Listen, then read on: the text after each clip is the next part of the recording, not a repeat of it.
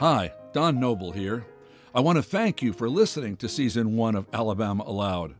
But we are not finished yet.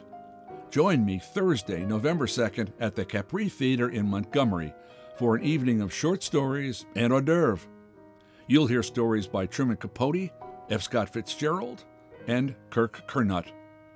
Dr. Curnutt will join us live for a discussion of his story, Jozan, a fictionalized account of the French pilot who is rumored to have come between F. Scott and Zelda Fitzgerald and stolen the Montgomery natives' affection on the French Riviera.